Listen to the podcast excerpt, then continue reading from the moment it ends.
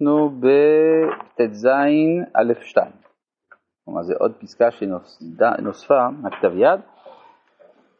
באחריתו של כל חזון,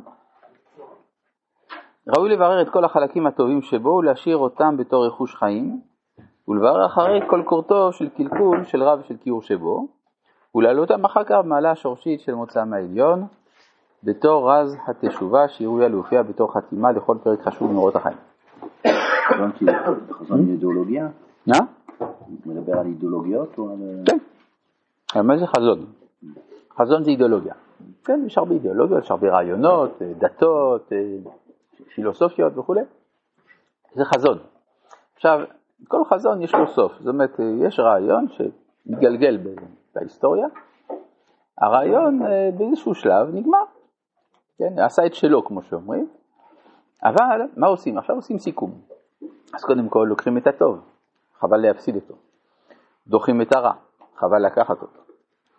ואחרי שעושים את הבירור הזה, אז מעלים את זה אל שורשו. רעיון טוב, הוא לפעמים מעורבב ברעיונות רעים, אבל בשורשו הוא טוב. אז צריך לקחת אותו, אחרי שהוא ישתחרר מהקליפה הרעה שלו, ולא רק לקחת את הטוב שבו, אלא להעלות אותו, לראות את שורשו העליון, ואז אנחנו עושים כמין פעולה של תשובה, ותשובה זה תמיד טוב כשבסוף כל פרק בחיים, אז יכול להיות גם בחיים האישיים, אדם גומר איזה פרק בחייו, צריך לעשות חשבון. אותו דבר גם האנושות או האומה, כל פעם שגומרים איזשהו פרק, לעשות חשבון כזה. כל, כל חיון טוב מקורו בקודש. ודאי. יש עוד משהו. אנחנו יכולים לראות שהתנועות הגדולות בהיסטוריה הן תנועות משיחיות. כלומר, כל, זה משיחיות במובן הזה שהן רוצות לשנות את העולם לטובה. ויש הרבה מאוד רעיונות, ובדרך כלל, הם, כלומר, תמיד, הם נכשלים, תמיד.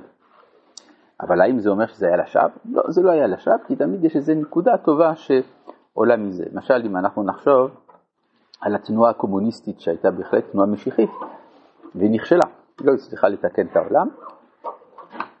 האם זה אומר שהכל חסר משמעות? לא. זה פיתח את הרגישות למשל לצדק החברתי או לזכויות הפועלים.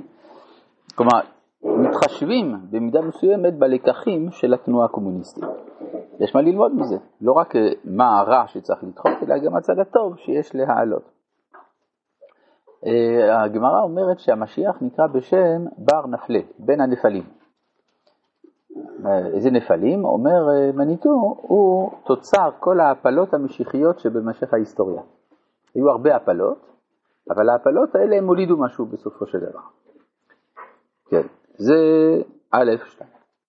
כן. בכל תנועה כזאת חייב להיות אה, קצת טוב? כן, אם לא זה לא היה קיים. זאת אומרת, אין דבר שקיים בלי כל בסיס.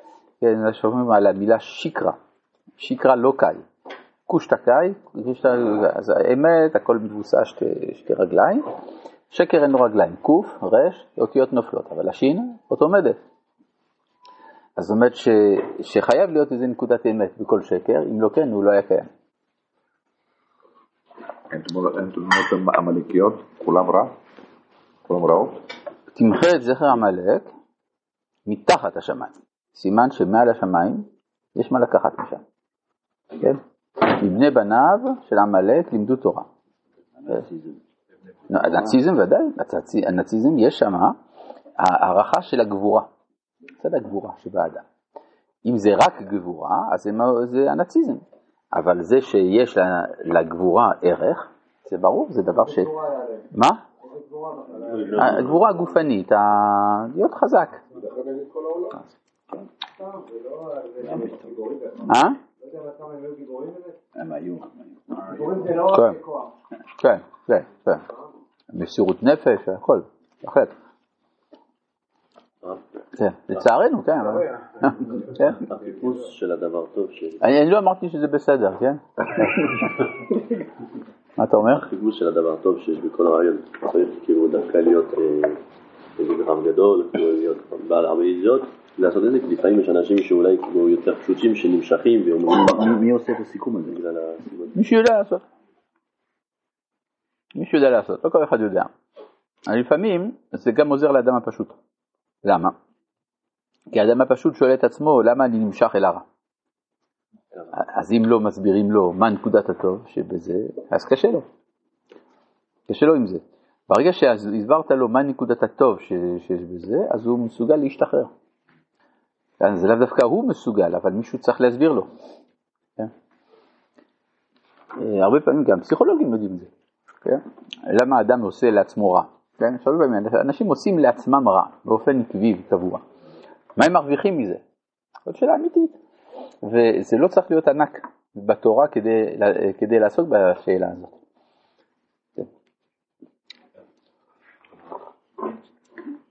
אה, למשל אדם נכשל כל הזמן בטסט, הוא עובר טסט, נכשל, טסט, נכשל, טסט, נכשל.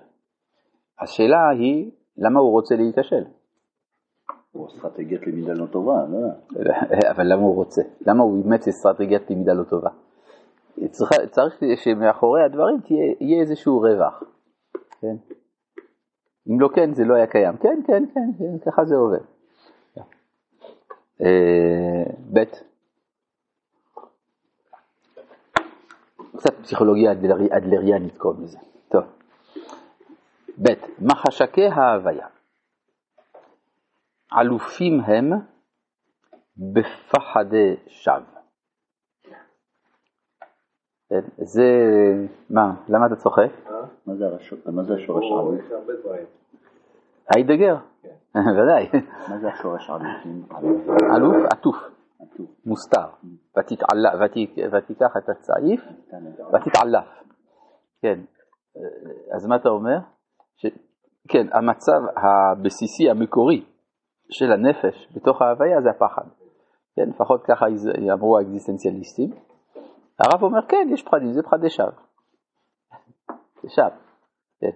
שמעפליהם מתפשטים בנשמות היחיד והציבור, בנפש העולם, המקושר בתנאי הלחץ וחוקים מעיקים על חופשתו האמיתית.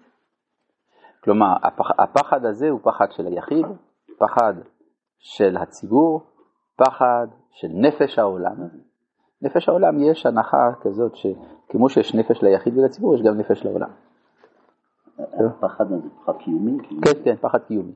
כלומר, זה, זה פחד שווא, זה לא מה יקרה לי, אני יודע, פתאום תיפול עליי איזה קורה או משהו, אלא זה הפחד של עצם הקיום. יש איזה מין אה, תוגה, איזה מין... כן, כן, שבריריות הקיום. יש הרבה שכתבו על זה, קירקגור כתב על זה. אז הרב אומר, זה נכון, זה נמצא שם. מאיפה זה בא? כי זה בא מ... מה... מעצם זה שהקיום הוא לא מובן מאליו. הרי אני לא אלוהים, אז אני נבראתי, אז הקיום שלי לא מובן מאליו. מותנה במשהו. מותנה, אז אולי באמת אין לי קיום, כן? זה לנגואס, וכו'. טוב. כן, בעל תשובה, סרטר כתב על זה דפים נפלאים. טוב. בעל התשובה מפחד שעוונותיו, הנה כאן הוא מביא דוגמאות של הפחד, של פחד השווא. בעל התשובה מפחד שעוונותיו כבר איבדוהו, ושתקוותו כבר אפסה. ואיננו יודע שבתוך פחדו כבר כל אורות הצלתו מונחים הם בגניזתם. כלומר, עצם זה שהוא מפחד, זה כבר התחלת התשובה. הרשע לא מפחד. נכון, יפה. הרשע לא מפחד, יפה. ולכן בעל התשובה כשהוא מפחד, זה עצמו חלק מתהליך התשובה, וזה עצמו הסיבה לא לפחד. כן. פחדה הארץ, עכשיו הוא מביא יותר גבוה, לא רק האדם. פחד הארץ גם כן, ולא הוציאה את העץ בשלמותו, שיהיה טעמו כטעם פריו. אה, רק הארץ, פחדה לבנה, מפני התחרות של שני מלכים בכתר אחד. מפחדת היא האנושיות מפני ערכי החופש הבהירים והרוממים. כן? הרבה פעמים אנשים נוח להם עם עבדות. עבדות זה, יש איזה ביטחון מסוים, הרגשה טובה. זכרנו אשר אכלנו. בדיוק, שם לפחות היה טוב. שאלה מפחד תמיד.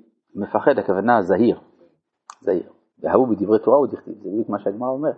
דברי תורה, זאת אומרת, אדם זהיר לא לעשות רע, אלא לעשות טוב.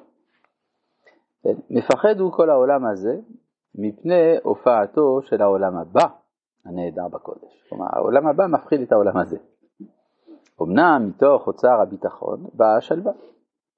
והפחד שר מיסודו, מגדל עוז שם השם בו ירוץ את גנזגב, ובקדושת הביטחון ימלאו פגמותיהם של העולם. רבי חנניה בן הקשיא אומר, רצה הקדוש ברוך הוא לזכות את ישראל, לפיכך הוא בא לנו תורה ומצוות, שנאמר, אדוני חפץ למען צדקו, יגיד תורה ויגיד.